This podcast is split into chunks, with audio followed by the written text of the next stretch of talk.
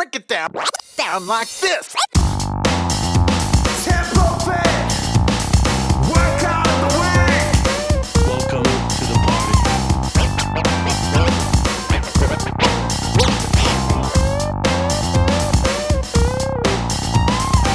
Yo, yo, yo, welcome along everyone to Tempo Fit Workout of the Week. My name is Hayden Sherman and we are on to Killer K Reps number four. This is the final of our series of Killer K Reps where we put some body weight exercises before each kilometer rep.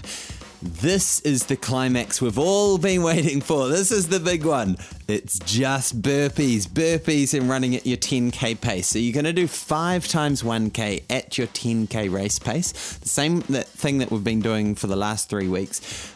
But what we're going to do beforehand is just burpees, no other exercise. So you get three options for this one. Option one is 10 burpees before each 1k rep. Option two is 15 burpees.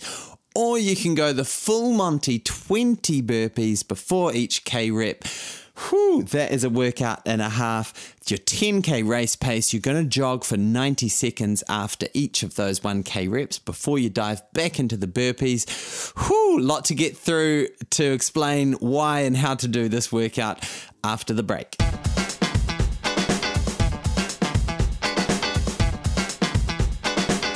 Why indeed? That is the big question. So, why should we be doing this workout? Well, because you're a little, you're a little bit like me, a little bit crazy, a little bit nutty. Because a, you're a runner, so I already know that.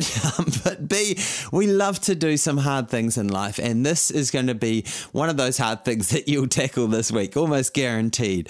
Now, why are we doing burpees? Well, they are it's a movement that requires almost everything in your body. You're moving your body through space from lying flat on the floor to jumping up in the air. And you're in that, you're doing a press up, you're doing a squat, you're doing a squat jump, you're doing a, a jump out with your legs and then a jump back in. There's a lot going on with a burpee, and that's why your heart rate gets up very quick. That's why most people dislike doing burpees because it's this really painful mixture of aerobic um, in terms of, you know, requires a lot of cardiovascular work going on and that muscular strength that you need to do the, the squat jump, to do the jump outs, to do the press up. So there's a lot going on. So, why are we doing it? Well, we want some intensity. We want to really intensify the workout before we've taken a step running. Want to make it hard and want to fatigue the body in order for to settle in at that 10k race pace, um, doing your 1k rep. Can you process that fatigue on the run? That's what we've been trying to do with these killer k reps.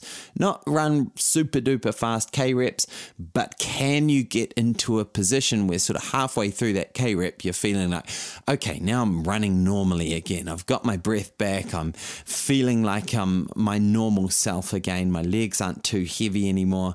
I'm running. And this is a really good skill to have for any type of running race. Also, it's super good for, for the triathlon. And, and I think the burpees of today's workout replicate really well to how you feel when you come off the bike uh, in a triathlon. So, you know, you've been hammering for 20 or 40K, just all out on the bike. The quads are just dying. Um, your your thighs are just on fire, and then you put on your running shoes and you go out at 5k or 10k race pace. Um, obviously that's really hard. It's a really tricky situation to get through. Um, but this is a really good, um, if you've never done a triathlon or you'll never do one in your life, this is a really good way to appreciate what the triathletes go through. It's that same sort of fatigue that you feel as you start running. But of course, the goal with the triathletes is to get through that fatigue and then to start expressing good run speed. And we see, you know, guys running under 30 minutes for the 10K split, uh, women running under uh, 32, 33 minutes for their 10K split. So they're elite athletes who are able to run actually very close to their, their normal all out 10k speed, they're able to do that off the bike. And that's because they've done a lot of brick sessions, which are like what we're doing today. They're, they're combining other exercises before you run.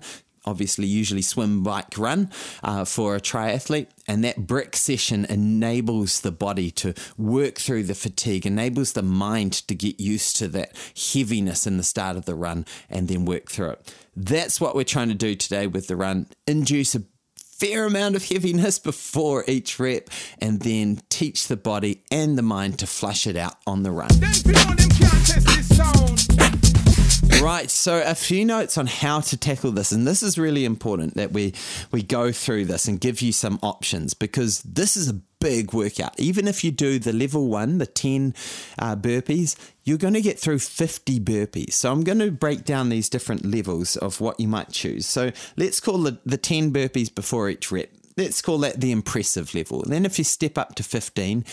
That's 75 burpees over the workout. Let's call that one epic. And if you go up to the full Monty, the 20, let's call that one ludicrous because you're going to get through 100 burpees. Now, that in itself is a very solid workout. If you just did that at the gym, you t- rocked up and did 100 burpees, you'd be sweating, you'd be puffing, you'd be uh, you'd be in a deep dark hole when you're about 60 or 70 burpees in. Now, remember, we're adding 5k at your 10k race pace plus the warm up and warm down jogs. So this is a big workout. Whatever level you choose, whether it's 10, 15 or 50, or 20 per uh, per rep, this is a big solid workout. So first of all, I'd say be realistic. Don't bite off too much than you can chew right at the start. I would recommend if you're thinking, oh, not sure about whether I can do 15, just start with 10. And if you're feeling good, you can always add on some more burpees at the end of the workout to make up your, you know, your 75 or to your 100. So start conservative and you can always make up later. When I've done this workout before, I always find once I'm kind of two or three reps in, it gets pretty tough. So be realistic, be conservative around that. Also, do it in sets of five burpees at a time. So when you start off, you might feel like, oh, yeah, I can smash out 15 burpees, no problem. That might work for your first rep. It won't work for your second, third, fourth, and fifth rep. I recommend just doing blocks of five, stand up, shake out the arms, let you get your breath back, and then go back into it. Once you've finished your final burpee, go straight into your run, press start on your stopwatch, do your full K. But for the um, for the other the the preceding sets of five, take that little rest break and and allow yourself to perform them really well. Also, I want to talk about the press up. So I like to alternate press up positions between you know arms out. Uh, at about 45 degrees out from your torso. That'll target more of your chest. If you bring those elbows in against your torso, that will target more of your triceps. So alternating is a good way to do it. Also, if you're someone that struggles to get past, say, 20 press ups in one go, just normal press ups, I would recommend um, tweaking the press up element of, of the burpees. So you could press up from your knees, or you might just disregard the press up altogether and just go to the plank position with your hands underneath your shoulders, arms locked, and then back into your, your burpee jump, and then back down into that, that upper plank position. So if that's you, if you're feeling like 100 um, press ups is just going to blow out my shoulders. Definitely don't blow out your shoulders. Opt for a alternate way of attacking those press ups. Yeah, yeah, yeah, yeah, yeah. Wow, what a workout we're getting ourselves in for this week. It's so cool. And I, would really love to hear how all you guys and girls get on with this workout. Let me know on social media and email me, hayden at tempofit.org it's a cool workout and it's one that you'll feel um, very proud of yourself for finishing it once you get to the end of it. Um, and so today, for the thought for the week, I want to talk about how to go about slaying giants in our training. And you know, it transfers really nicely over to life, and you can borrow life lessons and apply them in your running and exercise. But I want to give you some of some of the tools that I use when I'm in the at the start line of a workout like this, or at the start line of a marathon, or a tough race, or you know something that's physically demanding, and you can't see the light at the end of the tunnel or the finish line at the start. You know, if you're doing a hundred meter race, you can see the finish line. It's just a matter of getting out of the blocks and going as hard as you can for for how many seconds it takes you to get there. But for endurance racing, the definition of it is that you take yourself into a deep, dark place. And this workout will find some of those little dark places. So I want to talk about how to how to approach them. So I've got four little points here. First of all, break it down into bite-sized pieces. And with this workout, it's perfect for breaking it down into bite-sized pieces. Like I would just start this workout thinking I've got, let's say you're doing 15 burpees before each of the 1K reps. I've just got 1K rep and I've got three sets of five burpees to do. That's all I need to think about. Just get that done and then take a little recovery and then get it done again and then get it done again. And don't think about the next one to come after this. Just focus in that moment of crushing those three sets of five burpees 1K at my 10K race pace, trying to stay relaxed, trying to process that fatigue, thinking about good technique, finish off. And that brings me to my uh, my uh, second point is um, processes. So build in those processes amongst those those small little goals, those bite-sized pieces. Have those processes that you focus on throughout those little goals. So in this workout, it's good burpee technique. You know, what what technique are you choosing? Are you going to uh, go chest to ground, or you're just going to go to that plank position? What about alternating between, um, you know, elbows out and elbows in press up? Um, what about alternating the way that you jump up? So sometimes you might go hands behind your head at that highest point, or you might reach for the stars kind of thing.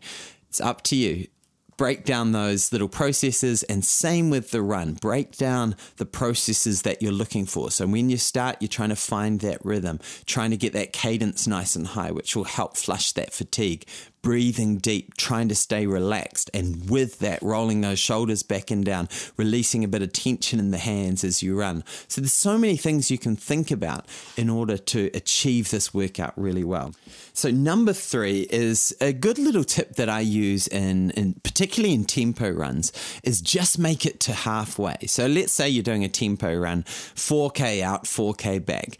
I always think to myself, if I just get to a 4K, go through my processes, bite-sized pieces to to 4K, and then every step as I take back towards home is getting me closer to home. There's less distance to run than I've already done.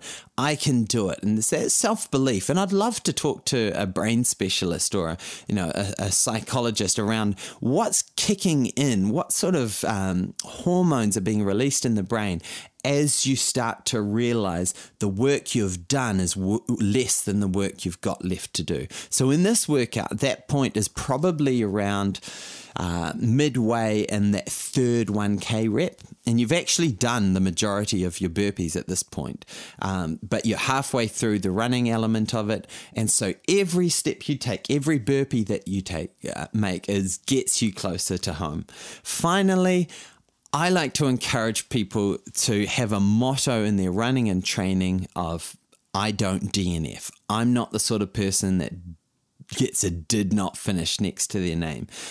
Now, you might retire hurt, you might retire sick, you might uh, jog or walk or crawl to the finish, but don't be that person that allows themselves to DNF, get that DNF next to their name. It's just it re- removes a decision that needs to be made in that kind of um, one third through to about three quarters in a race or a tough workout. It removes that option. So you can slow down, you can um, you know, if you've pulled a hammy and you actually can't run, or like I blasted out an Achilles at the 35k mark in a marathon, if that happens, you can retire hurt, no problem. But don't retire because of a weak mind, because your things aren't going well. Jog it through, walk it through, get it finished. That will leave you with a mental success of, of achieving that workout. But be that person that doesn't consider that option of the DNF. Retire hurt, totally fine. Retire sick, totally fine. DNF, no. Oh yeah, oh yeah.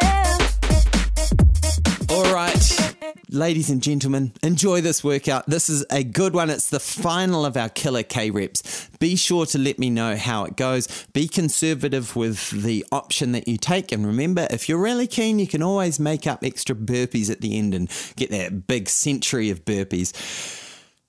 Have fun, everyone. Happy running, happy burpees, and we'll catch you next week.